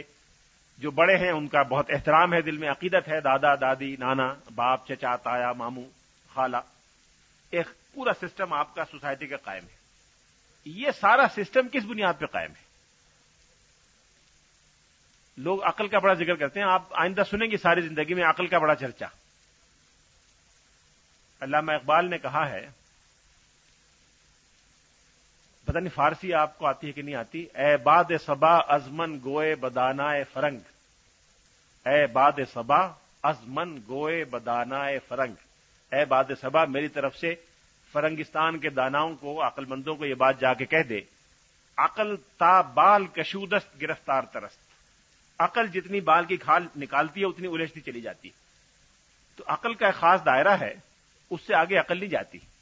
عقل کا دائرہ جیسے کمپیوٹر کا ہے، اس طرح کا ہے۔ یہ کمپیوٹر ہے۔ کمپیوٹر انسانی عقل کو سامنے رکھ کے بنایا گیا۔ ہے کمپیوٹر جتنا بھی بہترین ہو، لیٹسٹ ہو، اسٹیٹ آف آرٹ قسم کا کمپیوٹر ہو، اس میں اگر سافٹ ویئر نہیں ہے اس کو آپ نے پروگرام نہیں کیا یا فیڈ نہیں کیا تو وہ کچھ نہیں کر سکتا۔ آپ دنیا کا بیسٹ کمپیوٹر خرید کے یہاں رکھ لیں اس کمرے میں۔ کئی کروڑ روپے کا، کئی کروڑ ڈالر کا خرید لیں اور اس کو کچھ فیڈ نہ کریں۔ کوئی اس میں سافٹ ویئر نہ ہو۔ اور اس سے پوچھیں، سمپل باتیں پوچھیں۔ کچھ نہیں بتائے گا آپ کو۔ اس میں غلط فیڈ کر دیں گے۔ غلط بتائے گا۔ آپ بہترین کمپیوٹر کو یہ فیڈ کر دیں کہ ٹوکیو امریکہ کا دارالحکومت ہے اور جارج واشنگٹن سعودی عرب کا بادشاہ تھا۔ تو وہ آپ کو یہ جواب دے گا کہ ٹوکیو امریکہ کا دارالحکومت ہے اور جارج واشنگٹن سعودی عرب کا بادشاہ تھا۔ صحیح، بہترین سے بہترین کمپیوٹر کو غلط فیڈ کریں گے تو غلط جواب دے گا، صحیح فیڈ کریں گے، صحیح جواب دے گا۔ تو یہ کمپیوٹر جو ہے، اس میں صحیح پروگرامیں ہوں گی، صحیح فیڈ کریں گے تو صحیح جواب دے گا، غلط کریں گے تو غلط جواب دے گا۔ لہذا اس کمپیوٹر کی بنیاد پہ کوئی فیصلہ نہیں ہو سکتا۔ فیصلہ اس فیڈنگ کی بنیاد پہ ہوگا جو اس میں کی گئی ہے۔ جو فیڈنگ اس میں ہوئی ہے، وہ کیا ہے؟ جو اس میں سافٹ ویئر جو لگایا ہے، آپ نے ڈسکٹ، وہ کیا ہے؟ وہ اصل چیز قرآن پاک اس ڈسکٹ پہ توجہ دیتا ہے کہ وہ کیا ہے۔ پہلے یہ دیکھو۔ یہ تو ٹھیک ہے، ہر ایک کے پاس ہے، کسی کے پاس اچھا ہے، کسی کے پاس برا ہے، کسی کے پاس کمزور ہے، کسی کے پاس طاقتور ہے۔ لیکن اصل چیز جو اس میں دی جانے والی ہے، اس پر زور ہے۔ لہذا عقل کا دائرہ محدود ہے، اس پہ زیادہ توجہ نہ دیجیے گا۔ آئندہ بہت لوگ کہیں گے، عقل عقل عقل۔ اس کا دائرہ محدود سمجھیے گا۔ بہت سے معاملات ایسے ہیں کہ انسان عقل کی بنیاد پہ فیصلہ نہیں کرتا۔ اکثر و بیشتر معاملات میں عقل کی بنیاد پہ فیصلہ نہیں کرتا، دل کی بنیاد پہ کرتا ہے۔ بحثیت مجموعی، اس کا ضمیر، اس کا دل، اور عمومی طور پر اس کا پورا وجود ایک چیز کی گواہی دیتا ہے کہ یہ ایسی ہے۔ اس کی کوئی عقلی دلیل نہیں ہوتی۔ عقلی دلیل بہت سی چیزوں کی نہیں ہوتی، لیکن انسان اس کو عمومی طور پر اپنے ضمیر اور دل اور وجود کی گواہی سے مانتا ہے۔ یہ ذہن میں رکھیے گا بات۔ آپ کو اپنے چھوٹے بھائی سے محبت کیوں ہے؟ بڑے بھائی سے کیوں ہے؟ آپ کے پاس کوئی عقلی ثبوت ہے کہ وہ آپ کا بڑا بھائی ہے؟ کوئی عقلی دلیل آپ دے سکتی ہیں کہ آپ کے بڑے بھائی، آپ کے واقعی بڑے بھائی ہیں؟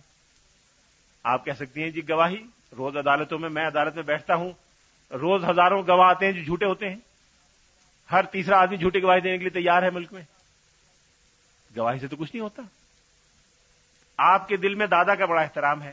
یہ کیا ثبوت ہے کہ آپ کے دادا ہے کوئی ہے ثبوت عقلی؟ عقلی ثبوت جو دنیا مانتی ہو، کوئی ہے دادا کے دادا ہونے کا؟ کوئی ثبوت بتائیے۔ گواہی تو جھوٹی بھی ہو سکتی ہے، سچی بھی ہو سکتی ہے۔ آپ نے خود دیکھا نہیں، مشاہدہ نہیں۔ پھر کیا ثبوت ہے؟ کوئی ثبوت نہیں۔ ابا کے ابا ہونے کا کیا ثبوت ہے؟ گواہی سے نہیں ہوتا یہ معاملہ۔ یہ معاملہ صرف ایک بنیاد پر ہے۔ دادا کو دادا ماننا، بڑے بھائی کو بڑا بھائی ماننا، چھوٹے بھائی کا چھوٹا بھائی ماننا، اس سے محبت کرنا، چھوٹی بہن سے پہ شفقت کرنا۔ صرف ایک چیز پر ہے کہ آپ کو یہ یقین ہے کہ آپ کی والدہ محترمہ سچی اور باقردار خاتون ہے۔ ان کے سچے اور باقردار ہونے پر اعتماد ہے۔ یہ لفظ بھی ذہن میں رکھیے گا، سچا اور باقردار۔ ان کے سچے اور باقردار ہونے پہ یقین ہے۔ لہذا جس کو وہ کہیں گے کہ یہ تمہارے ابا ہیں، وہ ابا ہیں۔ جس کو کہہ دیں گے یہ دادا ہے وہ دادا ہیں۔ جس کو کہیں گے یہ مامو ہے وہ مامو ہے یہ نہیں ہو سکتا کہ والدہ کو تو آپ سچا اور باقردار مانیں اور کہیں نہیں، یہ مامو نہیں مانتی میں۔ میں اس کو ابا نہیں مانتی۔ یہ نہیں ہو سکتا۔ جو وہ کہیں گے وہ ماننا پڑے گا، بلا چونو چرا۔ آپ اما سے کہیں اما دلیل دیجیے کہ میرے ابا کیسے ہیں؟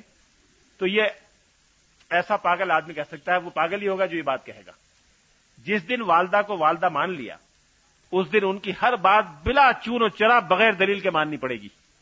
بغیر دلیل کے مانیں گی تو کامیاب رہے گا خاندان۔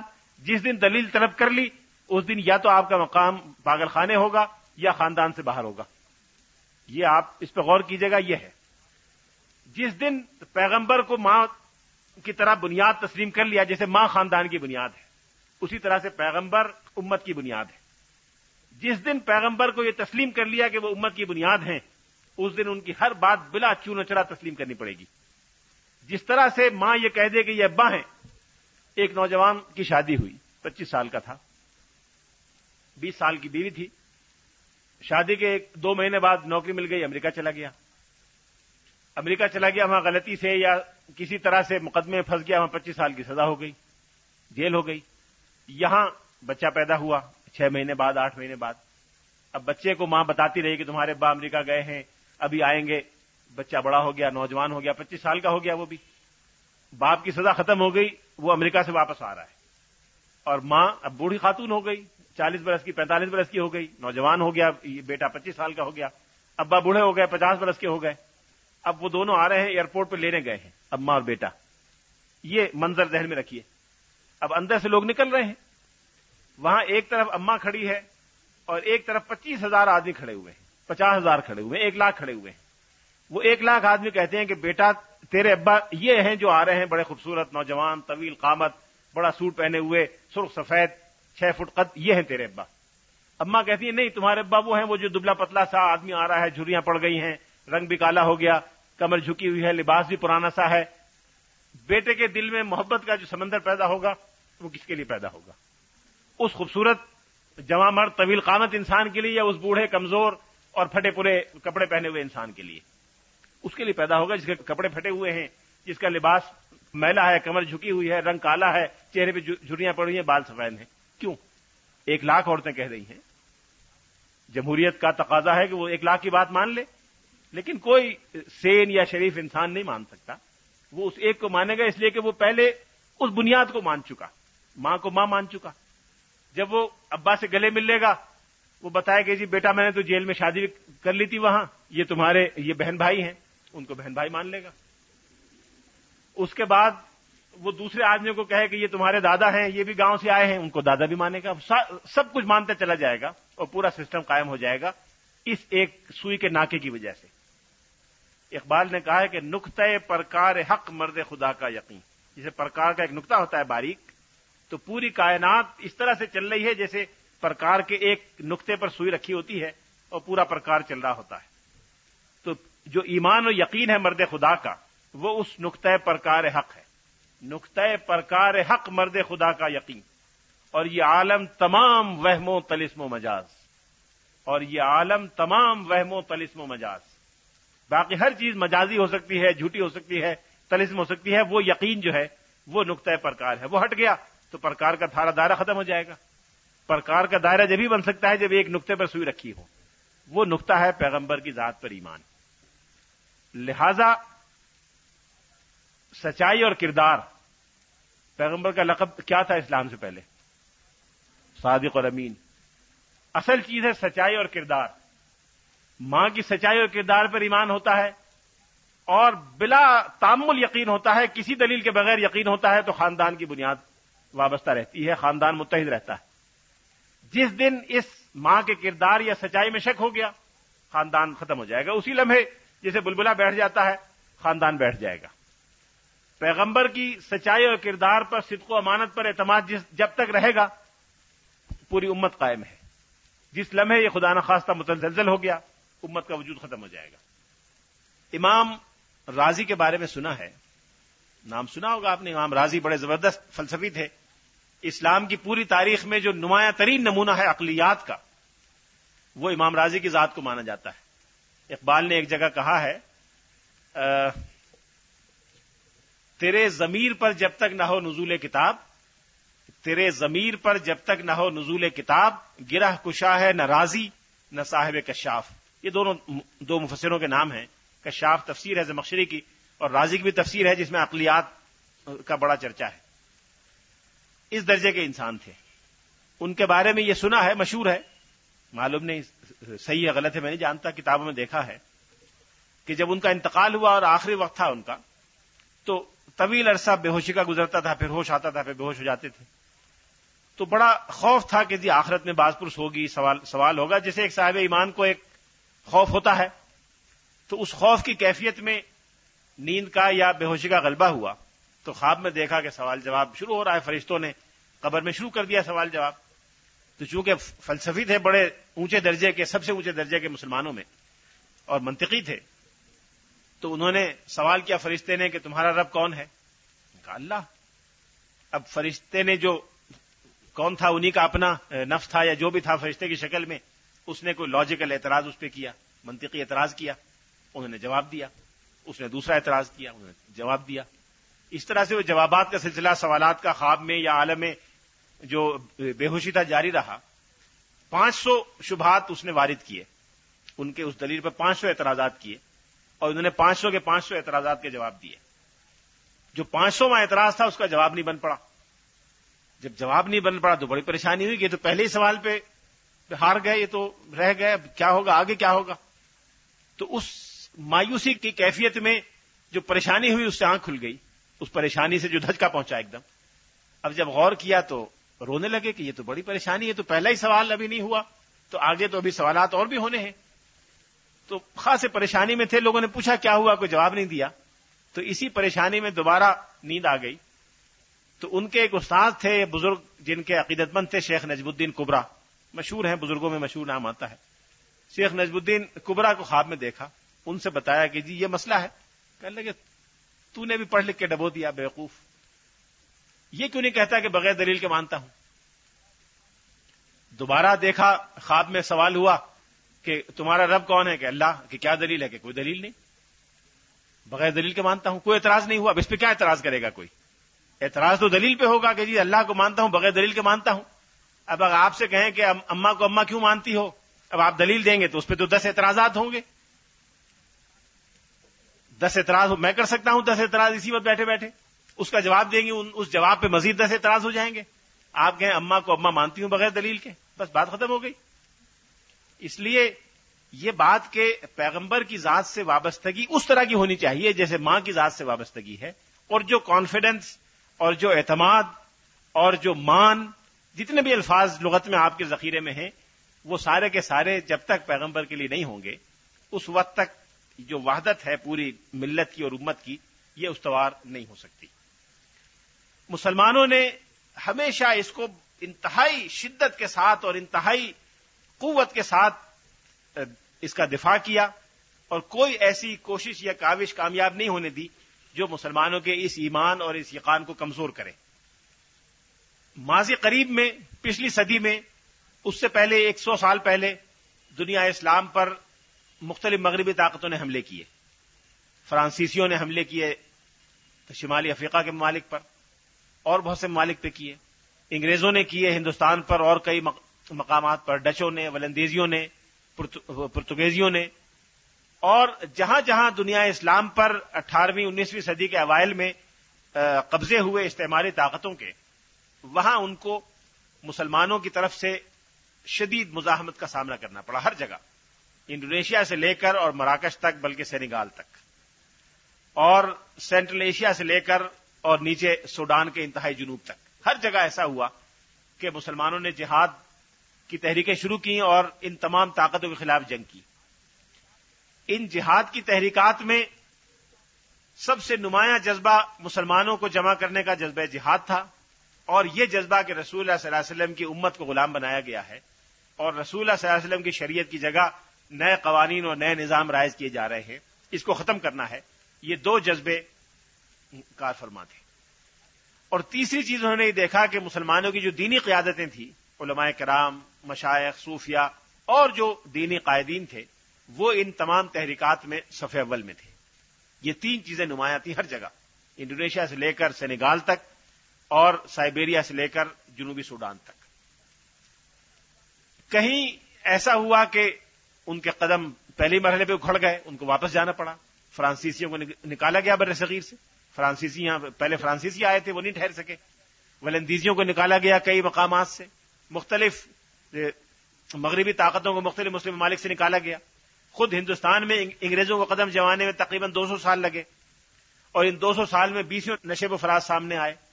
بعض جگہ تو ایسا لگا کہ بس اب چند دن کی بات رہ گئی اور اگر اندر سے غداری نہ ہوئی ہوتی تو شاید چند دن میں معاملہ صاف ہو جاتا۔ جب انگریزوں کے قدم مغربی طاقتوں کے جم گئے تو ان میں ایک بڑی اچھی بات یہ ہے جو مسلمانوں میں نہیں ہوئی ابھی تک، کہ وہ ہر کامیابی اور ناکامی کے بعد اس کے اسباب اور نتائج پہ غور کرتے ہیں۔ جب بھی کوئی کامیابی ہو تو کیوں ہوئی؟ ناکامی ہو تو کیوں ہوئی؟ اس پہ بہت آبجیکٹولی ٹھنڈے دل سے غور کرتے ہیں اور یہ غور و فکر ان کے یہاں برسوں جاری رہتا ہے۔ ڈیکیڈز تک جاری رہتا ہے۔ اس کے بعد وہ آئندہ کے لیے اپنے اصول طے کرتے ہیں۔ یہ ایک اچھی بات ہے، آج بھی کرتے ہیں، پہلے بھی کرتے تھے۔ تو جب ان کے قدم جم گئے تو انہوں نے اس پہ غور کیا کہ یہ ہمیں سو، ڈیڑھ سو سال کی مزاحمت کا سامنا کیوں کرنا پڑا؟ اور کیا وہ رکاوٹیں ہیں جو ہمیں پیش آئیں؟ اور ان علاقوں میں عیسائی بنانے کی تحریکات کیوں کامیاب نہیں ہوئی انہوں نے یہ بھی دیکھا کہ کسی غیر مسلم ممالک میں وہ گئے تو وہاں کی آبادی کو انہوں نے پندرہ بیس سال پچیس سال میں عیسائی بنا دیا۔ مسلمان ممالک میں جہاں گئے، وہاں ایک آدمی کو بھی عیسائی نہیں کر سکے۔ شاید پورے تین سو سال میں ہمارے بر صغیر میں شاید تین سو آدمی بھی مسلمان سے عیسائی نہ ہوئے ہوں۔ یہ ان کی ایک بڑی ناکامی تھی۔ تو اس پہ غور کرنے کے لیے بھی انہوں نے یہ سوچا کہ مسلمانوں میں کامیابی کیوں نہیں ہوتی۔ اس پر مختلف علاقوں میں، مختلف ملکوں میں سروے کیے گئے۔ اور تحقیقات کے لیے کمیشن بھیجے گئے۔ ان تمام کاوشوں کے بعد انہوں نے جو نتیجہ نکالا وہ یہ تھا کہ بنیادی رکاوٹیں تین ہیں۔ یہ ان کی رائے تھی اور یہ ان کی اس زمانے کی اٹھارہویں صدی، انیسویں صدی کی تحریروں میں یہ بات لکھی ہوئی ہے۔ ایک کتاب میں نہیں، دو میں نہیں، بیسوں کتابوں میں یہ بات آئی ہے۔ انہوں نے کہا، پہلی بات تو یہ ہے کہ مسلمانوں میں جذبہ جہاد جب تک زندہ ہے، اس وقت تک ہمارے قدم نہیں جم سکتے، اس کو ختم کرنا چاہیے۔ اس کو ختم کرنے کی آج تک کوشش ہو رہی ہے۔ مختلف ناموں سے ہو رہی ہے۔ مجاہدین اور جہاد کو بدنام کرنے کے لیے جو کچھ کیا جا سکتا ہے وہ کیا جائے۔ اب مسلمانوں میں سے بہت سے لوگ مل گئے جہاد اور مجاہدین کو بدنام کرنے والے۔ ایک تو یہ۔ دوسرے یہ کہ کسی طرح سے مسلمانوں کا مرکزی عقیدت رسول اللہ صلی اللہ علیہ وسلم کی ذات گرامی سے توڑ کر دوسرے لوگوں سے وابستہ کر دیا جائے۔ اور ایسے جعلی اور مصنوعی مذہبی لیڈر پیدا کیے جائیں، جو رسول اللہ صلی اللہ علیہ وسلم کی شریعت سے رشتہ توڑ کے نئے راستے پر انگریزوں سے، مغربیوں سے وفاداری کے راستے پر مسلمانوں کو لے جائیں۔ دوسری بات یہ طے ہوئی۔ تیسری بات یہ انہوں نے دیکھا کہ مسلمانوں میں قانون یہ ہے کہ جو شخص اسلام سے مرتد ہوتا ہے، اگر ان کی حکومت ہوتی ہے تو اس کو قتل کر دیتے ہیں۔ سزائے موت ہے اس کے لیے۔ اور اگر ان کی حکومت نہ ہو تو مسلمان اس سے اس طرح بائیکاٹ کرتے ہیں، اس کو آسٹریسائز کر دیتے ہیں۔ کہ بالکل وہ مسلم یعنی امت اور برادری سے باہر ہو جاتا ہے اور پھر اس کا کوئی سوشل لائف نہیں رہتی، تو اس خوف سے بچنے کے لیے کوئی اسلام کو نہیں چھوڑتا اور عیسائی کو قبول نہیں کرتا۔ یہ تین چیزیں اگر نہ ہوں تو ہم عیسائی بنانے میں کامیاب ہو جائیں گے اور اپنی حکومت کو قائم کرنے میں بھی کامیاب ہو جائیں گے۔ چنانچہ انہوں نے ان تینوں چیزوں کے لیے کاوش شروع کی۔ دنیا اسلام میں جگہ جگہ ایسے جعلی مذہبی لیڈر پیدا کیے گئے۔ جہاں جس طرح کے حالات تھے، اس کے لحاظ سے انہوں نے لوگ پیدا کیے۔ کہیں بہا اللہ تھے، کہیں عبد البہا تھے، کہیں محمد علی باب تھے، کہیں مرزا غلام احمد قادیانی صاحب تھے۔ اور ان لوگوں کو انگریزوں نے کھڑا کیا کہ جی آپ مسلمانوں میں مرکز عقیدت بن جائیں اور ہماری پوری سپورٹ اور پوری مدد آپ کو حاصل ہوگی۔ چنانچہ مرزا صاحب نے اپنے آپ کو مسلمانوں کے مذہبی لیڈر کے طور پر پیش کیا اور ان کی دعوت کے جو بنیادی ترین، اہم ترین نکات تھے وہ دو تھے۔ ایک یہ کہ جہاد منسوخ کر دیا اللہ تعالیٰ نے۔ اے دوستو، جہاد کا اب چھوڑ دو خیال۔ جہاد اس دور میں پتہ نہیں کیا ایک نظم ہے، اس کا پہلا مصرا یہ ہے۔ اے دوستو، جہاد کا اب چھوڑ دو خیال۔ اور جگہ جگہ لکھا ہے کہ جہاد حرام ہے۔ پہلا کام تو انہوں نے یہ کیا۔ لیکن دلچسپ بات یہ ہے کہ جہاد مسلمانوں کے لیے حرام کیا، انگریزوں کے لیے حرام نہیں کیا۔ اگر انگریز کہیں لڑتا تھا کسی سے جا کے تو اس کی پوری تائید ان کو حاصل ہوتی تھی۔ حتیٰ کہ ہندوستان سے باہر بھی اگر انگریزوں کی لڑائی کسی اور کے ساتھ ہے، تو وہ انگریز کی تائید کے لیے تیار رہتے تھے۔ ساؤتھ افریقہ میں انگریزوں اور بورز میں لڑائی ہوئی، تو انہوں نے انگریزوں کی تائید کی اور تمام قادیانی افسران کو پیغامات بھیجے کہ انگریز کی فوج میں جا کر جذبے سے لڑیں۔ لڑنا انگریز کے لیے حرام نہیں تھا، مسلمان کے لیے دفاع کرنا حرام قرار دے دیا۔ پہلی بات تو انہوں نے یہ کہی۔ دوسری بات جس پر انہوں نے بڑا زور دیا ہر جگہ، وہ یہ دیا کہ انگریز سے وفاداری دین کی تعلیم کا، مذہبی تعلیم کا بنیادی جز ہے۔ انگریز سے وفاداری سب سے اولین مذہبی تقاضا ہے جو مسلمان کو اختیار کرنا چاہیے۔ انگریز سے وفادار رہو، جہاد ختم کر دو کبھی اپنے دفاع میں بھی تلوار مت اٹھاؤ اور جہاں انگریز لڑ رہا ہو، جا کے اس کے دفاع میں لڑو۔ یہ تو تھا ان کا اصل پیغام۔ اس پیغام کو حاصل کرنے کے لیے انہوں نے طرح طرح کے دعوے کیے۔ پہلے کہا مجدد ہوں، پھر کہا مہدی ہوں، پھر کہا کہ مجازی نبی ہوں، پھر کہا کہ استعارے کے طور پہ نبی کہلا سکتا ہوں، پھر کہا حقیقی نبی ہوں، پھر کہا صاحب شریعت نبی ہوں، پھر کہا رسول ہوں۔ اور بھی تدریج وہ آگے بڑھتے گئے۔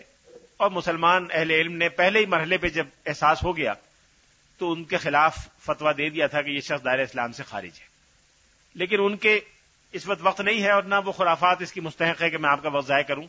بدقسمتی سے مجھے اس سارے کو پڑھنے کا موقع ملا ہے۔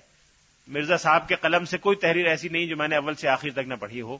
مرزا صاحب نے چوراسی کتابیں لکھی اپنی زندگی میں۔ چوراسی کی چوراسی مجھے بدقسمتی سے پڑھنے کا موقع ملا۔ اور ان کے ملفوظات یعنی جو باتیں وہ کہا کرتے تھے اپنی مجلسوں میں، وہ دس جلدوں میں مرتب ہیں۔ وہ دس جلدیں بھی میں نے ساری پڑھی ہیں۔ انہوں نے جو خطوط لکھے اور جو پیمفلٹ وغیرہ شائع کیے یا اشتہار چھاپے، ان میں سے جو محفوظ ہیں، وہ چار جلدوں میں پرنٹڈ ہیں، وہ چاروں جلدیں میں نے پڑھی ہیں۔ اس لیے اس سارے کا خلاصہ بھی میں بیان کروں تو بہت وقت لگے گا۔ اس میں آپ کے وقت کا کوئی صحیح استعمال نہیں ہوگا، اس لیے میں اس کو چھوڑ دیتا ہوں۔ لیکن اگر آپ پڑھنا چاہیں تو دو کتابیں میں آپ کو تجویز کر سکتا ہوں۔ اردو میں پڑھنا چاہیں تو قادیانیت ایک چھوٹی سی کتاب ہے، مولانا ابو الحسن علی ندوی کی، مولانا سید ابو الحسن علی ندوی۔ کی کتاب ہے قادیانیت۔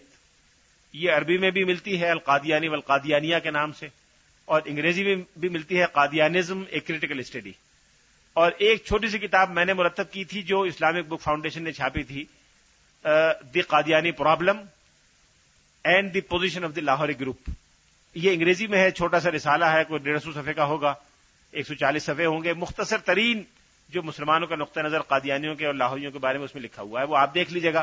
تفصیل بیان کرنے کا موقع نہیں۔ لیکن خلاصہ یہ ہے کہ اس قادیانی تحریک کی پوری اساس انگریز کے مفاد پر اور مغربی طاقتوں کے مفاد کو دنیا اسلام میں پورا کرنے کی بنیاد پر تھی۔ جہاد کی منسوخی اور انگریز سے وفاداری اس کے دو بنیادی مقاصد تھے۔ اس کے لیے انہوں نے کوشش کی کہ مسلمانوں کی امت میں سے ایک نئی امت اپنے لیے کھڑا کریں اور انگریزوں نے ان کو ویلکم کیا، سپورٹ کیا کہ ایک جعلی مذہبی لیڈرشپ پیدا ہو جائے۔ الحمدللہ وہ کامیاب نہیں ہو سکی۔ مسلمانوں کا تعلق رسول صاحب گرامی سے وہ نہیں توڑ سکے اور یہاں بر صغیر میں قابل ذکر تعداد کو متاثر نہیں کر سکے۔ مرزا صاحب نے اپنی تحریک کی بنیاد اٹھارہ سو اکانوے میں رکھی تھی اور یہ انیس سو ننانوے ہے۔ ایک سو دس سال ہو چکے ہیں۔ ان ایک سو دس سال میں ان کی تعداد پاکستان میں دو لاکھ بھی نہیں ہے۔ اور یہ وہ لوگ ہیں جو شروع میں انگریزوں کے کہنے سے ان کے ساتھ ہو گئے۔ بعد میں انہی کی اولاد ہے جو پھیل گئی اور جس کی تعداد دو سوا دو لاکھ کے لگ بھگ ہے۔ اب یہ لوگ پاکستان سے مایوس ہو گئے ہیں، یہاں سے جا رہے ہیں، لیکن وقتاً فوقتاً غلط فہمیاں پیدا کرتے رہتے ہیں۔ اس لیے میرا مشورہ یہ ہوگا کہ عموماً قادیانی جب کسی کو اپروچ کرتے ہیں تو ایسے مسائل چھیڑتے ہیں جس کا اصل سے کوئی تعلق نہیں ہوتا۔ وہ یہ مسئلہ چھیڑیں گے کہ حضرت سارے اسلام زندہ ہے یا مر گئے۔ یہاں سے وہ شروع کریں گے۔ اور ایک عام مسلمان کہے گا جی زندہ ہے کہیں گے جو قرآن میں کہاں لکھا ہوا ہے۔ اب جس نے قرآن نہیں پڑھا، وہ تھوڑا سا کنفیوز ہوگا۔ جو کنفیوز ہوگا، وہ مزید حملہ کریں گے، وہ اور کنفیوز ہوگا۔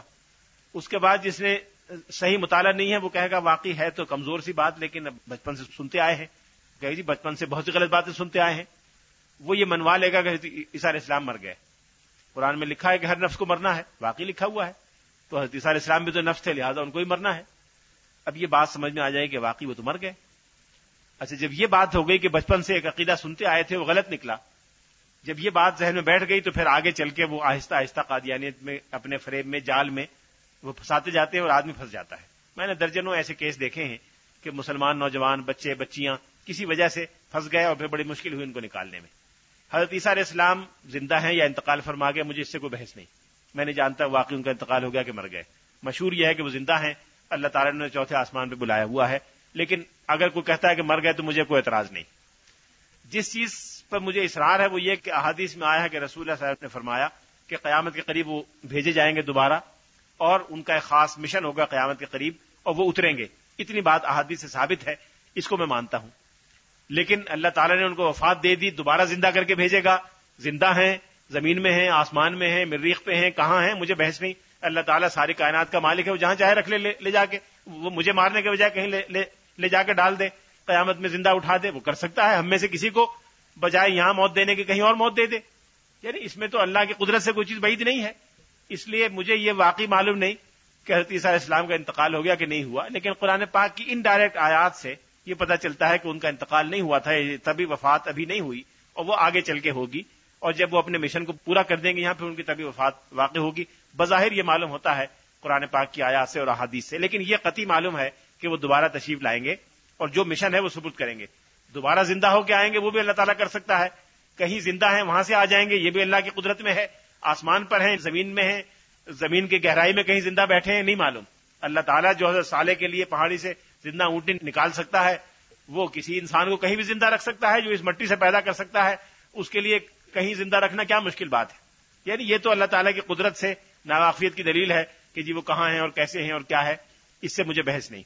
لیکن یہ بات میں نے اس لیے کہی کہ کہ چونکہ بہت سی احادیث میں یہ آیا ہے، تقریباً سو کے قریب احادیث ہیں جن میں حتیثہ علیہ السلام، اس پر بھی میرا ایک چھوٹا سا رسالہ ہے، جو انگریزی میں ہے second coming of Jesus Christ a comparison between Muslim and Qadiani views کبھی آپ کا جی چاہے تو دیکھ لیجیے گا، کہیں سے میں بھیج دوں گا ڈاکٹر فرد کو۔ اس میں ان تمام احادیث وغیرہ کو میں نے جمع کر دیا ہے، جو اس کے بارے میں آئی ہیں، اور کمپیرزن بھی کر دیا کہ وہ کیا کہتے ہیں۔ ان احادیث میں حضرت عیسیٰ علیہ السلام کے بارے میں یہ فرمایا کہ وہ روز قیامت سے پہلے اسے اتریں گے اور دجال کے قتل کے لیے بھیجے جائیں گے، اور دجال کے فتنے کو ختم کر دیں گے۔ اب مرزا صاحب نے اپنا راستہ یہاں سے نکالا کہ جی وہ زندہ تو نہیں ہے، مر گئے اور جو مر گیا واپس نہیں آتا۔ چونکہ کسی کو تو آنا ہے اور وہ واپس نہیں آئیں گے، لہذا جو آئے گا وہ ان جیسا کوئی ہوگا۔ وہ ان جیسا کوئی ہوگا جس میں ان کی صفات ہوں گی۔ لہذا ان جیسا میں ہوں اور میرے اندر ان کی صفات موجود ہیں۔ وہ صفات کیسے ہیں، اس کا نمونہ میں آپ کو بتا دیتا ہوں کہ وہ کن چیزوں پہ بلیو کرتے ہیں اور قادیانی عقائد کی عقلی یا مذہبی بنیاد کتنی ہے۔ حدیث میں آیا ہے، صحیح مسلم کی روایت ہے نواز ابن سمان ایک مشہور صحابی ہیں، طویل روایت صحیح مسلم میں آئی ہے۔ اس میں لکھا ہے کہ عیسیٰ علیہ السلام جب روز قیامت اتریں گے، تو دمشق شہر میں مشرقی مینارے پر اتریں گے جب لوگ تیار ہوں گے دجال کا مقابلہ کرنے کے لیے۔ اور فی محرود سفراوئی یا اس طرح کے الفاظ دو زرد چادریں اوڑھے ہوئے ہوں گے۔ اور اس طرح سے اتریں گے، جیسے ابھی غسل کر کے آدمی غسل خانے سے نکلتا ہے، جسم پوچھے بغیر تو بال سیاہ ہوتے ہیں اور قطرے ٹپک رہے ہوتے ہیں۔ اس طرح کے قطرے ٹپک رہے ہوں گے اور دو چادریں باندھے ہوئے۔ جیسے آدمی کپڑے بدلنے کے نکلتا ہے نا، کپڑے، اس طرح کی دو چادریں لپیٹے ہوئے ہوں گے، اس طرح اتریں گے۔ اور دمشق کے مشرق میں اتریں گے مینارے پر۔ اب مرزا صاحب نے فرمایا کہ دو چادروں سے مراد یہ دو فزیکل چادریں کپڑے کی نہیں ہیں، بلکہ دو زرد چادروں سے مراد دو بیماریاں ہیں جو جسم کے دو حصوں میں ہوں گی، اوپر والے حصے میں اور نیچے والے حصے میں۔ مجھے دو بیماریاں ہیں، دو انہوں نے ایسے مکرو بیماریوں کا نام لیا، میں بہنوں کی موجودگی میں اس کا ذکر نہیں کرتا۔ انہوں نے کہا، مجھے دو بیماریاں ہیں، ایک جسم کے بالائی حصے میں، ایک جسم کے نچلے حصے میں، اور یہ دو زر چادریں اشارہ ہے ان دو بیماریوں کی طرف۔ لہٰذا میں دو زر چادریں اڑے ہوئے ہوں۔ اچھا جی دمشق میں آپ تو دمشق کبھی گئے نہیں زندگی میں؟ اس کا انہوں نے جواب دیا کہ دمشق سے مراد وہ دمشق شہر نہیں ہے جو ملک شام میں واقع ہے، بلکہ اس سے مراد ہر وہ شہر ہے جس کے باشندے یزیدی تباہ ہوں۔ جس کے باشندوں کی فطرت یزید جیسی ہو۔ چونکہ قادیان کے باشندوں کی فطرت یزید جیسی ہے، لہذا دمشق سے مراد قادیان ہے۔ اچھا جی ٹھیک ہے، زر چادریں بھی ہو گئی دمشق بھی ہو گیا۔ یہ مشرقی مینارہ کہاں سے آیا؟ کہنے لگے مینارہ اگر موجود نہیں ہے تو میں اب بنوا لیتا ہوں۔ انہوں نے مینارہ چندہ جمع کر کے کہا کہ میں مینارہ بنوانا چاہتا ہوں، اس لیے کہ مجھے وہاں اترنا تھا، لیکن میں پہلے اتر گیا۔ تو مینارہ انہوں نے چندہ کر کے بنوانا شروع کیا، لیکن زندگی میں نہیں بنوا سکے۔ وہ ان کے مرنے کے بعد ان کے بیٹے نے مکمل کروایا۔ اور وہ ان کے انتقال کے بعد مکمل ہوا، وہ قادیان میں ہے۔ اس کا نام بھی رکھا ہوا ہے منارت المسیح۔ تو جس مینارے پر ان کو اترنا تھا، وہ ان کے انتقال کے بعد تیار ہوا۔ لہذا مینارہ بھی ہو گیا دمش بھی ہو گیا، دو ہزار چادریں بھی ہو گئیں۔ اس کے بعد کسی نے کہا کہ حدیث میں تو آیا ہے کہ وہ عیسائیت ختم ہو جائے گی۔ ان کے آنے کے بعد اور وہ سلیب کو توڑ دیں گے اور خنزیر کو قتل کر دیں گے۔ عیسائی خنزیر بہت کھاتے ہیں سلیب کو پوچھتے ہیں۔ تو یہ بھی آیا ہے روایت میں، بعض روایات میں کہ وہ عیسائیت ختم ہو جائے گی۔ اور سلیب کو توڑ دیں گے اور خنزیر کو قتل کر دیں گے۔ کہنے لگے، عیسائیت کے ختم ہونے سے مراد یہ نہیں کہ فزیکلی عیسائی ختم ہو جائیں گے، بلکہ مقصد یہ ہے کہ دلائل کے میدان میں ہار جائیں گے۔ تو میں نے اتنے دلائل عیسائی کے خلاف بیان کر دیے ہیں کہ عیسائی ہار گئے اور ان کا وجود اور عدم وجود برابر ہے، اس لیے وہ تقریباً نہ ہونے کے برابر ہے اچھا جی ٹھیک ہے۔ خنزیر، کہنے کے خنزیر کو قتل کرنے سے مراد فزیکلی جا کے گولیاں مار کے سور مارنا نہیں ہے، بلکہ اس سے مراد یہ ہے کہ خنزیر خوری کی برائی اتنی مشہور اور معلوم ہو جائے گی کہ کسی کو شبہ نہیں رہے گا کہ خنزیر کھانا بڑی بری بات ہے۔ تو میں نے مضمون لکھ دیا خنزیر کے حرمت پر اور اتنا زبردست لکھا ہے کہ جو ماننے والے انہوں نے مان لیا، تو گویا میں نے خنزیر کو مار دیا۔ اچھا سلیب کو توڑیں گے، کیا مراد ہے؟ کہنے لگے، میں نے عیسائیت پر اتنی تنقید کر دی ہے کہ سلیب ٹوٹ گئی۔ اب یہ بات سب سارے قادیانی مانتے ہیں۔ اور جو جو علامت یا نشانیاں اس میں آئی ہیں، ایک جگہ لکھا ہوا ہے، اس میں لکھا ہے، حدیث میں آتا ہے رسول اللہ صلی اللہ علیہ وسلم غالباً ایسا جب یہ فرما رہے تھے تو آپ کے سامنے وہ منظر تھا تو حضور نے فرمایا کہ گویا میں دیکھ رہا ہوں۔ انہوں نے بتایا کہ عیسیٰ علیہ السلام آئیں گے اور فرمایا کہ اننی بے عیسب نے مریم، کہ گویا میں عیسیٰ نے مریم کو دیکھ رہا ہوں کہ وہ ایک جگہ ہے مکے کے باہر فج الروحا کہ فج الروحا کے قریب وہ عمرے کا احرام باندھ کے بیت اللہ جائیں گے اور بیت اللہ کا طواف کریں گے، عمرہ کریں گے۔ یعنی جب کامیاب ہو جائیں گے دجال سے نمٹنے کے بعد تو گویا شکر کے طور پر وہ عمرہ کرنے کے لیے جائیں گے۔ تو میں دیکھ رہا ہوں وہ منظر میرے سامنے ہے کہ فج الروحا سے وہ لبیک کہتے ہوئے یعنی آگے بڑھ رہے ہوں گے۔ جی آپ کو تو کبھی عمرے کی سعادت حاصل نہیں ہوئی؟ آپ تو کبھی نہیں گئے۔ کہنے لگے کہ اس کے جواب میں یہ لکھا کہ ضروری نہیں کہ جو کام کسی آدمی کے سپرد کیا جائے وہ خود کرے، بعض اوقات اس کی اولاد کر دیتی ہے۔ اگر میں نہیں جا سکا تو میری اولاد جائے گی۔ لیکن حیرت کی بات ہے کہ نہ مرزا صاحب جا سکے، نہ ان کا پہلا جانشین جا سکا، نہ دوسرا جانشین جا سکا، نہ تیسرا جا سکا، نہ چوتھا جا سکا۔ ابھی تک کوئی جانشین فج الروحا سے عمر کا احرام باندھ کے عمرہ نہیں کر سکا۔ آئندہ کبھی کرے گا، نہیں کرے گا، ہمیں نہیں معلوم۔ لیکن اس کو انہوں نے یہ تعویل کی۔ اب اس طرح کی تعویل سے اگر آپ مجھے کہیں کہ یہ ثابت کر دو کہ میں ڈاکٹر فرحت ہوں تو میں ثابت کر سکتا ہوں۔ ہر چیز کی تعویل ہو سکتی ہے کہ فرحت سے مراد وہ آدمی ہے جس کو خوشی حاصل ہو۔ لوگ مانا فرحت لکھے ہوئے ہیں۔ جس ڈکشنری میں چاہے جا کے دیکھ لو۔ اور جس آدمی کو خوشی دنیا میں حاصل ہو، وہ ڈاکٹر فرحت ہوتا ہے، میں بھی پی ایچ ڈی میں نے کیا ہوا ہے، انہوں نے بھی کیا ہوا، میں نے بھی کیا ہوا، میں بھی ڈاکٹر کہلاتا ہوں، لہٰذا میں ڈاکٹر فرحت ہوں۔ یعنی اس طرح کی تعویل سے تو ہر چیز دنیا میں ثابت ہو سکتی ہے، آپ اس کو مسجد ثابت کر دیں، اس کمرے کو گرجا ثابت کر دیں، اس کو ڈاکٹر عبدالقدیر خان کی لیبارٹری ثابت کر دیں۔ کہ جی ڈاکٹر عبدالقدیر لیبارٹری کیا کرتی ہے؟ غیر مسلموں کے لیے ایٹم بم تیار کرتی ہے۔ ایٹم بم سے کیا ہوتا ہے؟ اسلام کی بالادستی ہوتی ہے، غیر مسلموں کو نقصان ہوتا ہے۔ یہاں لوگوں کو تیار کریں، اسلام کی بالادستی ہو جائے گی، لہٰذا یہ لیبارٹری ہو گئی۔ یعنی اگر اس طرح سے دنیا میں دین کی، مذہب کی، شریعت کی، قانون کی تعبیر ہونے لگے، تو دنیا میں کوئی چیز باقی نہیں رہ سکتی۔ ایک پاگل آدمی اس طرح کی چیزوں میں ایمان رکھ سکتا ہے۔ کوئی سین اور ہوشیار آدمی اس طرح کی تعویلات سے اور اس طرح کے باطل اور فضول اور محمل اقوال سے کوئی سنجیدہ پروگرام تعمیر نہیں کر سکتا۔ خود آج قادیانیوں کے لیڈروں کی عبارتوں کو اگر اسی طرح سے تعویل کا نشانہ بنایا جائے تو آپ اس میں جو چاہے نکال لیں۔ پاکستان کے کانسٹیٹیوشن کی جو چاہیں تعبیر شروع کر دیں۔ قانون کی تعبیر آپ اپنے والدہ کو خط لکھیں اور خدا نخواستہ کوئی اس کی اس طرح تعبیر شروع کر دے تو آپ ایک دن زندہ نہیں رہ سکتے۔ آپ اپنے گھر میں اپنے استاد سے کچھ کہیں اور استاد اس کا کچھ مطلب سمجھے۔ استاد آپ کو ہدایت دے، ٹیچر، اور آپ اس میں یہی تعویلیں کریں۔ تو یہ تو ایک انتہائی بے عقلی کی اور فضول بات ہے۔ اور اس کا مستحق نہیں ہے مضمون کے کسی سنجیدہ محفل میں اس کو بیان کیا جائے۔ یہ مثال میں نے اس لیے دے دی کہ آپ کو اندازہ ہو جائے کہ کس نوعیت کی ہیں۔ بعض مثالیں ایسی ہیں جو میں بہنوں کی محفل میں نہیں دے سکتا۔ سچی بات ہے کہ اس میں بد اخلاقی اور اوریانی اور فحاشی انتہا تک پہنچی ہوئی ہے۔ اس کے مستحق نہیں کہ آپ تنہائی میں بھی اس کو پڑھیں۔ لیکن اگر میرے بیان پر اعتماد ہے تو یہ مان لیجیے کہ اس میں ایسی چیزیں موجود ہیں۔ میں اپنی بات ختم کرتا ہوں۔ میں یہ چند منٹ ہیں، ایک دو سوال ہوں تو میں جواب دے سکتا ہوں۔ ایک سوال ہے کہ اگر کسی کے بہت قریبی رشتے دار قادیانی ہوں اور وہ باہر ناروے میں رہتے ہوں اور تحفے تحائف بھیجتے رہتے ہوں تو ایک رشتے دار کی حیثیت سے ہمارا طرز عمل کیا ہونا چاہیے؟ ہمارا طرز عمل وہی ہونا چاہیے جو رشتے دار کا ہوتا ہے۔ سوشل سطح پہ تعلق رکھنے میں کوئی حرج نہیں ہے، جبکہ خاص طور پر ناروے میں بھی رہتے ہیں، وہ آپ کو تحفے بھیجتے ہیں، آپ بھی تحفہ بھیج دیں ان کو۔